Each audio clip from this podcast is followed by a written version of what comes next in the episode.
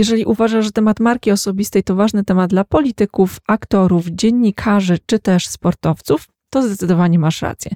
Natomiast jeżeli ignorujesz go w biznesie, to tracisz duży potencjał budowania zaufania i relacji w biznesie z Twoimi potencjalnymi klientami, partnerami czy pracownikami. Marka osobista eksperta czy CEO w biznesie pełni zupełnie inną rolę niż marka firmowa czy produktowa. I właśnie o tym, jak rozwijać swoją markę pracując w korporacji, będzie dzisiejszy odcinek podcastu. Nazywam się Angelika Chimkowska i wspieram ludzi biznesu w budowaniu silnych marek osobistych i firmowych. Po co? Bo dzięki silnej marce zdobywasz większą widoczność wśród swoich odbiorców, a dając wartość, generujesz pozytywny wpływ. Co ważne, nie tylko w biznesie. Widoczność, wartość oraz wpływ to w moim autorskim podejściu filary silnej marki. Dzięki temu podcastowi, krok po kroku, w praktyce będziesz budować swoją silną markę. Zero bullshit bingo, same konkrety i praktyka. Dlatego po wysłuchaniu tego odcinka koniecznie zajrzyj na moją stronę himkoska.com, bo tam czekają na Ciebie oprócz transkrypcji, notatki i ważne linki po to, żeby wdrożyć wiedzę w czyn. O perspektywie budowania marki osobistej w korporacji opowie dzisiaj mój gość Monika Wojciechowska. I to jest podwójna przyjemność, bo oprócz tego, że razem realizowałyśmy projekt dla firmy, w której Monika pracowała, to Monika jest rekruterem z kilkunastoletnim doświadczeniem, liderką zespołu, więc o marce osobistej powie nie tylko z teorii, ale i praktyki rozwijania kariery osób, klientów, z którymi współpracuje, a także tego, co marka osobista może dać Tobie jako liderowi lub właścicielowi firmy. Serdecznie zapraszam już wskakujemy w merytorykę i praktykę dzisiejszego tematu. Cześć Monika, dzień dobry. Miło mi Ciebie gościć e, w silnej marce w praktyce. Dzień dobry, Angeliko. Monika Wojciechowska w pięciu zdaniach to pięć zdań wyzwania, ale wierzę, że podołasz. Tylko w pięciu zdaniach? Tak. Nie, no jasne. Słuchaj, Monika Wojciechowska to przede wszystkim doświadczony rekruter, Osoba, która jest, e, myślę, bardzo autentyczna, e, potrafi budować relacje, potrafi zachęcać do budowania relacji i tego, żeby to w przyszłości, że tak powiem, też zaprocentowało. Ale Monika Wojciechowska to przede wszystkim autentyczna osoba, która bardzo chętnie spotyka się z ludźmi i która pomaga też tym ludziom zrozumieć swoje cele, trochę nastawić czasami na realizację tych celów, na zbudowanie swojej ścieżki też zawodowej, więc myślę, że Monika Wojciechowska to przede wszystkim taka osoba, którą warto mieć w swoich kontaktach. O, super. No, Totalnie potwierdzam, tak Cię postrzegam, tak Cię widzę. My spotkałyśmy się w pewnym projekcie rozwojowym w kontekście silnej marki osobistej. I ja nigdy chyba nie zadałam tobie tego pytania, i to dzisiejsze nasze spotkanie jest też trochę takim powrotem do tamtego momentu spotkania w sensie, dlaczego w ogóle, co skłoniło cię do podjęcia tego tematu i jakie korzyści dla firmy i pracownika ty widzisz jako lider zespołu, osoba pracująca, ale też osoba rekrutująca. Tak, my miałyśmy okazję się poznać w momencie, kiedy tak naprawdę wystartowała pandemia. I w momencie, kiedy nowe technologie, w zasadzie internet, LinkedIn, zaczął być taki bardzo mocno na czasie. I to był taki moment, kiedy ja sobie pomyślałam o tym, że warto wyjść na zewnątrz jeszcze bardziej i jeszcze mocniej niż dotychczas, po to, żeby pokazać siebie, po to, żeby pokazać to, co robimy, my jako rekruterzy, po to, żeby zbudować też swój wizerunek na rynku jako osób, które są profesjonalne, które potrafią pomóc w tych takich i dobrych momentach, kiedy ludzie osiągają sukcesy, ale też w takich momentach, kiedy nagle człowiek staje na rozstaju dróg i zastanawia się, co zrobić dalej ze swoim życiem zawodowym. I to był taki moment, kiedy pomyślałam, że warto by było ten temat rozbudować, zgłębić, popatrzeć na co powinniśmy e, stawiać, budując swoją markę osobistą. I ja się strasznie cieszę z tego momentu, kiedy miałyśmy okazję razem popracować, bo to mi pokazało i otworzyło oczy, że tak naprawdę chociaż od lat jestem rekruterem i od lat rekrutuję i prowadzę procesy rekrutacyjne, to w dalszym ciągu mam jeszcze przestrzeń do rozwoju i w dalszym ciągu mam przestrzeń do budowania też swojej rozpoznawalności na rynku. Jeśli chodzi o korzyści, jakie płyną dla firmy i jakie płyną dla pracownika, Wydaje mi się, że to jest, są obopólne korzyści, tak? Bo z jednej strony ja angażując się, angażując swój czas, budowanie swojej marki na rynku, no to na bazie tego jakby korzysta oczywiście mój pracodawca. I w drugą stronę, firma, która inwestuje w budowę swojego brandu, w budowę swojej marki i tym samym daje możliwości swoim ludziom do tego, żeby dbali o tą markę osobistą i żeby ją rozwijali, no to oczywiście staje się coraz bardziej wartościowa na rynku, buduje przewagę konkurencyjną, ale też zyskuje dużo bardziej na wartości tego, że po prostu są osoby na rynku, które chciałyby z tymi konsultantami współpracować. Więc korzyści są w mojej ocenie obopólne. Kwestia tego, że jedna i druga strona musi bardzo dużo takiego swojego własnego czasu zainwestować w to. A powiedz mi, bo ja mówię o sobie, że jestem za młoda, by umrzeć za stara na TikTok, ja jeszcze jestem z tego pokolenia, które ma mentalność. To znaczy, ja, ja już nie mam takiej mentalności, ale często się spotykam, pracując z dużymi organizacjami i mocnymi brandami firmowymi, że po co mi marka osobista? W końcu ja pracuję dla Coca-Coli, Marsa, każdy wie, co to jest za firma i w związku z tym, jak ja fajnym pracownikiem jestem, no bo w końcu byle kogo nie, by nie zatrudnili. Czy ty uważasz, że ten styl myślenia jest nadal zasadny do, do biznesu, do miejsca w biznesie, w którym jesteśmy, my jako pracownicy, liderzy, zatrudniający, jak i firmy? Wiesz co, ja uważam, że niezależnie od tego, jak mocny brand stoi za nami, to my powinniśmy dbać też o własną wartość i to, jak my przede wszystkim jesteśmy postrzegani na rynku dlatego że w większości przypadków w tych brandach, w tych mocnych firmach pracują ludzie. Mhm. Nawet nie w większości, tylko przede wszystkim pracują tam ludzie. I to jest tak, że jakby to, kim jesteś, to jak cię ludzie widzą, to jak cię piszą, no to to też stanowi Twoją wartość. I ja dzisiaj w takich codziennych rekrutacjach nie patrzę na kandydatów przez pryzmat brandu.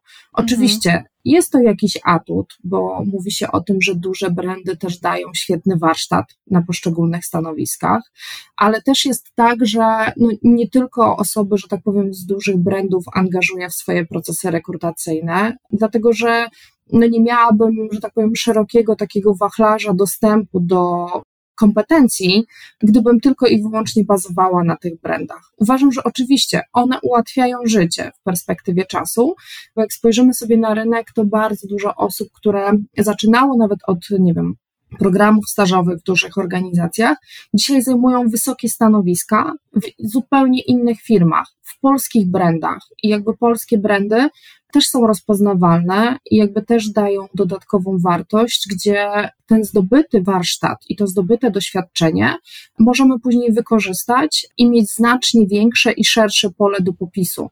Mhm. Więc to też jest istotne, jakby z punktu widzenia takiej ścieżki i jakby planowania w ogóle swojego doświadczenia i swojego własnego rozwoju.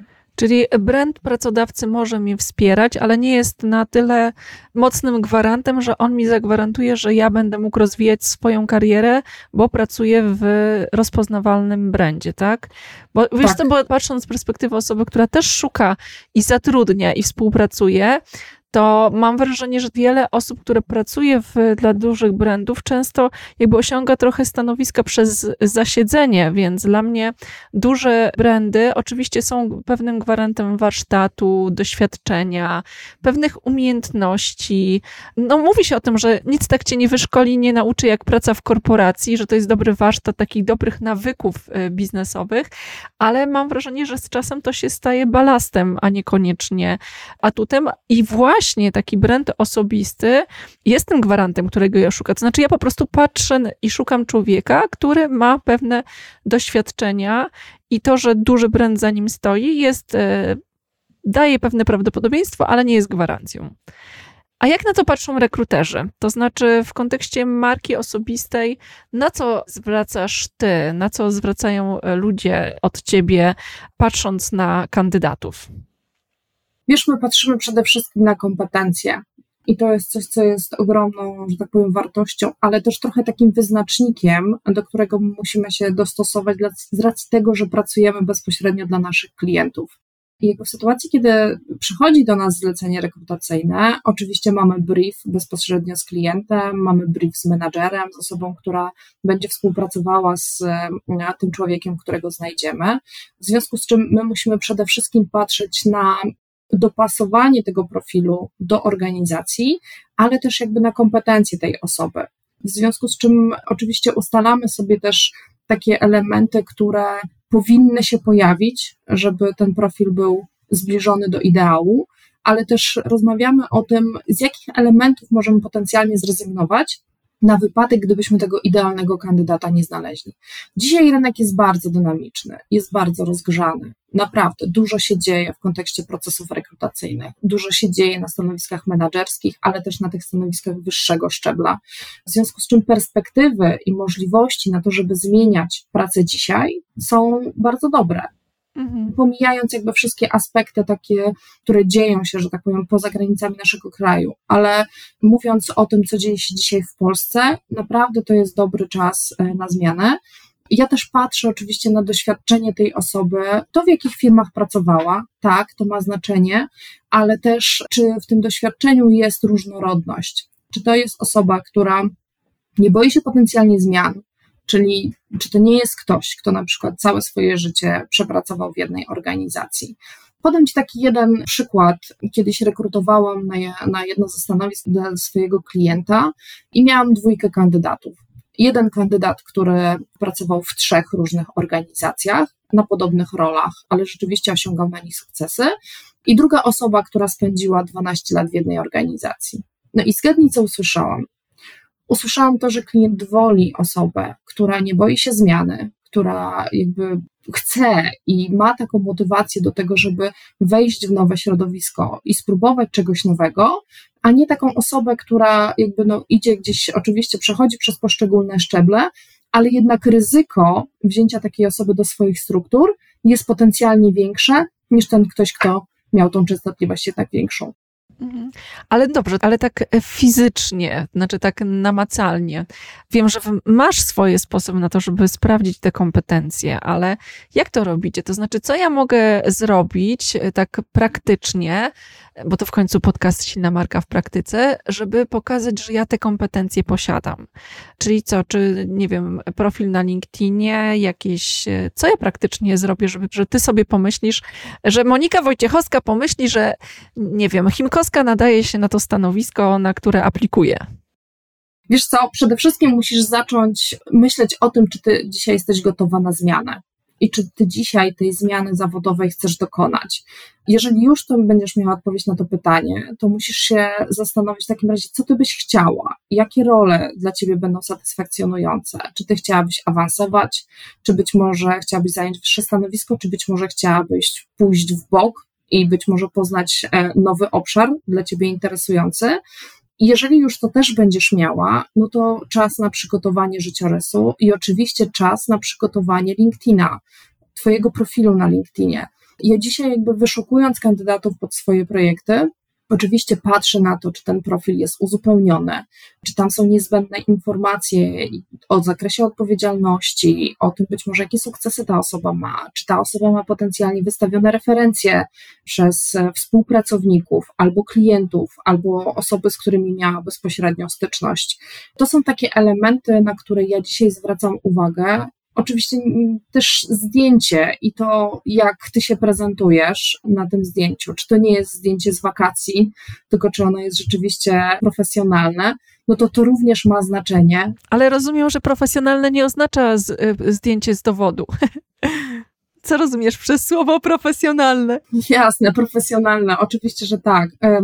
Zależy nam przede wszystkim na tym, żeby, żeby wizualnie jakby trochę Ciebie poznać i trochę zobaczyć. To absolutnie nie jest wyznacznik, bo jakby istotne są tutaj kompetencje i Twoje doświadczenie, ale generalnie pewnie znasz takie stare przysłowie, jak Cię widzą, tak Cię piszą. Mhm. I tak kiedyś było, kiedy się spotykałam z kandydatami. Dzisiaj dużo się przeniosło do internetu internetu, w związku z czym na Teamsie, kiedy realizuję spotkania, kiedy spotykam poszczególne osoby, to też oczywiście ma znaczenie, jak ty wyglądasz, jak się prezentujesz. To jest twój wizerunek i tym samym to ma ogromny wpływ na twoją markę osobistą. Mhm. Ja lubię mówić, że jak cię widzą, tak z tobą współpracują, że ten element powoduje pewne nastawienie w ludziach, nie? Nawet z poziomu podświadomego. Oczywiście. I po prostu chyba tego się nie, nie wyzbędziemy. Czy uważasz, że poza taka obecność poza LinkedInem, czyli tak zwane googlowanie, to jest taki standard w kontekście rekrutacji i tego, jak rekruterzy podchodzą do kandydatów? Ja nie mam tego, że tak powiem, w praktyce, nie korzystam z tego, nie wchodzę na Facebooka poszczególnych kandydatów, bo uważam, że jakby inne portale są bardziej takie dotyczące życia prywatnego. Oczywiście często jest też tak, że jak prowadzimy rozmowy rekrutacyjne i ta relacja się e, buduje, to czasami są takie tematy, na które się schodzi, jeżeli chodzi o życie właśnie prywatne. Natomiast absolutnie jestem daleka od tego, żeby weryfikować kandydatów przez Facebooka. Mhm. Sam fakt, czy jakby wrzucę kogoś w tak zwanego przysłowiowego Google'a, myślę, że bardziej zależy od tego, jaka jest inicjatywa mojego kontaktu. Bo to często jest też tak, jak usłyszę nazwisko zakładając, nie wiem, pewnego dyrektora w jakiejś organizacji, to staram sobie oczywiście przez e, Google sprawdzić, kto to jest i w jaki sposób potencjalnie się pozycjonuje, tak? Czy to jest ktoś, kto być może, nie wiem, udzielał jakichś wywiadów, pisał jakieś publikacje, być może to jest osoba, która rzeczywiście jest rozpoznawalna dzisiaj w branży, w związku z czym jakby szukam oczywiście w ten sposób informacji. Natomiast na temat kandydatów, których biorę do procesów rekrutacyjnych, no to przede wszystkim korzystam z LinkedIna, patrząc na ich profil, ale też oczywiście z naszej bazy, no bo my też mamy pełną bazę, że tak powiem, kandydatów, do których zawsze możemy sięgnąć i chociaż ich życiorysy czasami mogą być już nieaktualne, no to zawsze ten kontakt pozostaje i to jest też szansa na zbudowanie nowych wartościowych relacji. To już powiedziałaś praktycznie, co można zrobić trochę zanim będę szukał pracy, czyli te wszystkie doświadczenia, osiągnięcia, kontakty, zostawić gdzieś te ślady w internecie, że w sytuacji, kiedy już będę szukał tej pracy, to ten mój dorobek e, gdzieś tam jest zapisany, a nie zniknie, bo często widzę takie sytuacje, że ludzie chcą, e, potrzebują e, właśnie silnej marki osobistej po to, żeby przy jej użyciu pokazać, kim tak naprawdę są, ale to się nie buduje z dnia na dzień. To powinno być taka taka rutyna, higiena naszej obecności profesjonalnej. Co jeszcze oprócz profilu, oprócz pokazania swoich osiągnięć, co uważasz, że warto zrobić, zanim będziemy szukać pracy? Absolutnie zgadzam się z Tobą, że marki osobistej nie da się zbudować w ciągu kilku dni, kilku tygodni. To jest jakby proces, który trwa przez lata. Jeśli chcemy rzeczywiście być rozpoznawalni, jeśli chcemy, żeby nas znajdowano i do nas docierano, to myślę, że warto zadbać o swoją siatkę kontaktów. Ja cały czas wyszukując kandydatów spotykam się z tym, że są osoby, które o tą siatkę nie dbają, a być może nie mają na to czasu, a być może uważają, że jeszcze LinkedIn jest im niepotrzebny, ale uważam, że jakby ta siatka kontaktów naprawdę ma znaczenie. Dla takiej osoby, która chce dzisiaj wyjść na rynek i chce znaleźć dla siebie miejsce, to uważam, że zadbanie o siatkę kontaktów i posiadanie w niej rekruterów jest absolutnie wartościowe. Przede wszystkim dlatego, że zawsze można napisać, skontaktujmy się, porozmawiajmy, porozmawiajmy nawet 15-20 minut stricte zapoznawczo, a później przejdziemy, że tak powiem, do bardziej konkretnych rozmów. Musimy pamiętać też o tym, że my jako rekruterzy oczywiście spotykamy kandydatów pod projekty, ale też spotykamy kandydatów tak po prostu, po to, żeby budować tą naszą siatkę kontaktów i wtedy, kiedy pojawi się proces rekrutacyjny, móc ich zaprosić do projektu. Po prostu. Bardzo często też jest tak, że to nasi kandydaci później stają się naszymi klientami. Więc to, w jaki sposób z nimi pracujemy, to w jaki sposób z nimi rozmawiamy, naprawdę ma znaczenie też w perspektywie czasu, bo to się nie może, może się to nie wydarzyć w ciągu najbliższych tygodni, ale może się to wydarzyć w przeciągu roku. Ja zawsze mówię, że nigdy nie wiadomo, kiedy dwie ścieżki znowu, znowu się zejdą. Dokładnie. Wiesz co? Bardzo ciekawy wątek podjęłaś tego właśnie, że kandydat staje się później twoim klientem. Ja też uważam, że absolutnie budowanie dobrych relacji to jest coś, co, co jest i z jednej strony przyjemne, a z drugiej strony użyteczne, bo nie ma jak po znajomości, w tym dobrej znaczeniu. Czyli ja kogoś znam, mogę mu ufać, wiem, e, co robi, jak robi, w związku z tym korzystam. Po co mam ryzykować i robić coś, co nie, nie jest po znajomości, ja muszę coś testować, prawda? Wielokrotnie słyszę, e, ty lepiej znasz rynek pracy, ale ja słyszę wielokrotnie i w projektach właśnie związanych z marką osobistą profesjonalistów czy z employer advocacy, taką rzeczą, którą firmy kieruje do mnie jest to, że jest problem z pozyskaniem właściwych kandydatów z rynku, że jest trudno, że mają wyzwania pod tym względem i wielu liderów decyduje się na to, żeby zacząć pokazywać się chociażby na LinkedInie po to, żeby ściągać do e, swoich zespołów właściwych kandydatów, takich, którzy będą pasowali i kompetencyjnie, ale też i mentalnie. No i właśnie tutaj moje pytanie: a co gdy jestem liderem i szukam kogoś do zespołu? Jak mogę pomóc w znalezieniu odpowiedniej osoby? Jakiego ty sobie byś e, wymarzyła, e, Monika, e, partnera w poszukiwaniu osoby do zespołu w, w kliencie, tudzież w firmie, żeby ten rezultat na końcu był jak najbardziej satysfakcjonujący?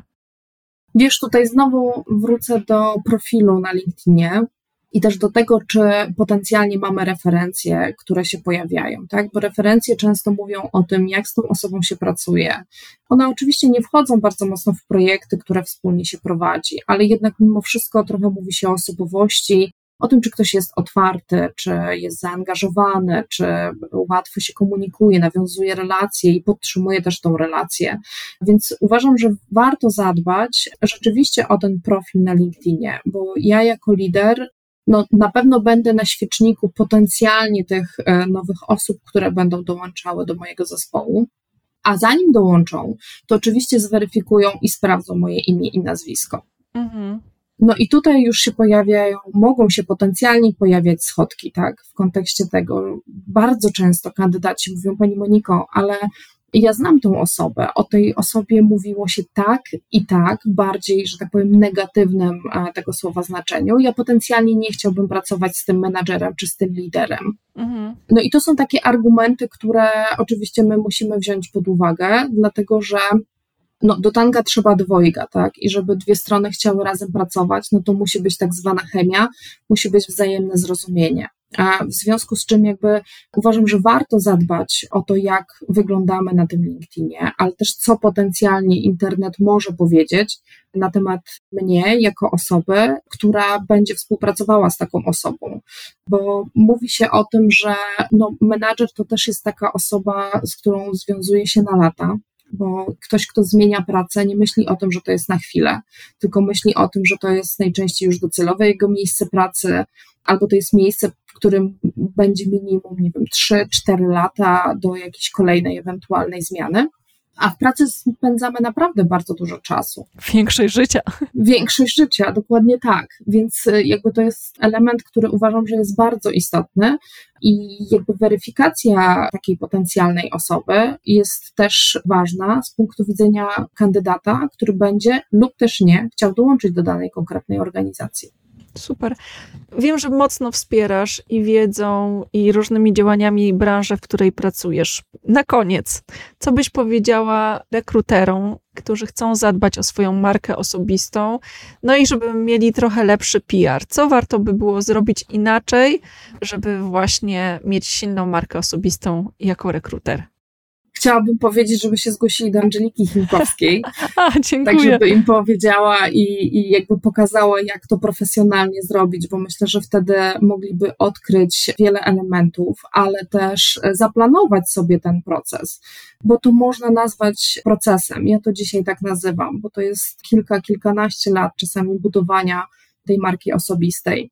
Natomiast myślę, że ważne jest to, żeby mieć odwagę w sobie i to, żeby przede wszystkim zacząć. Jeśli już zaczniemy, jeśli pokażemy się w branży, dla której pracujemy, to naprawdę zyskamy bardzo mocno na wartości. Ja dzisiaj jestem na etapie, w którym to kandydaci zabiegają o kontakt ze mną i strasznie mnie to cieszy.